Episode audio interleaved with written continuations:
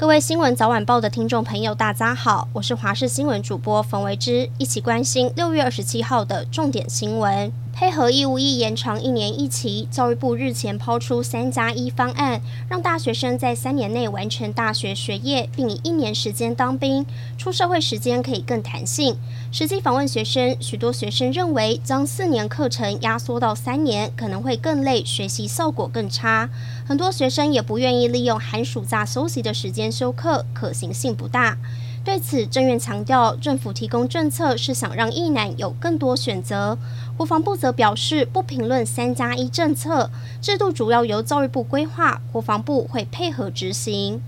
亚太青年协会二十七号在立法院举办政治幕僚培训营，国民党总统参选人侯友谊中午突然现身，让学生们很惊喜。他也接受了主办方提问，回答了名字由来、从警心得、感情史，不过全程闭门，不接受媒体访问。与会同学转述现场状况，侯友谊跟他们玩自拍、发冰棒，气氛轻松。不过国政却一个都没有谈到，希望候选人可以更直球对决。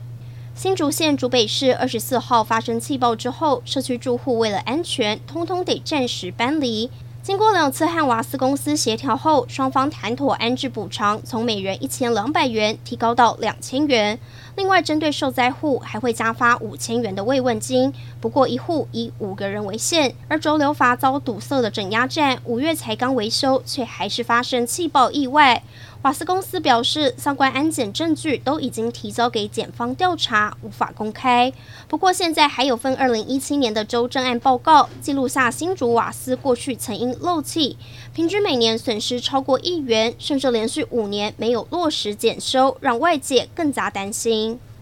二十七号最高温是中午十一点多，落在新北市五股区的摄氏三十六点七度，热伤害人数也一路攀升。卫福部公布六月伤害人数，截至二十六号为止有四百三十六人，比去年同期超过了五成以上，提醒大家要小心中暑。不过，有国外的医学研究发现，热水澡反而比冷水澡能有助降温，因为打开了毛细孔，带走体内的热能。瓦格纳佣兵集团叛变事件落幕后，行踪一度沉迷的俄罗斯总统普丁，还有瓦格纳首脑普里格金都有最新动作。普丁透过克里姆林宫官网发表演说影片，痛斥发起叛变的人是叛国者，意在让俄罗斯人相互残杀，陷入血腥。但同时又对瓦格纳士兵们喊话，允许让他们选择加入俄军，或者前往白俄罗斯。至于还没有露面的普里格金，根据俄罗斯媒体报道，目前人正在白俄罗斯首都明斯克一间饭店内。普里格金也发布了一段十一分钟的音档，解释叛变不是针对普丁，也不想要推翻俄罗斯政权，而是要防止瓦格纳被毁灭。而根据俄罗斯国营媒体报道，俄罗斯联邦安全局已经撤销了普里格金的刑事调查。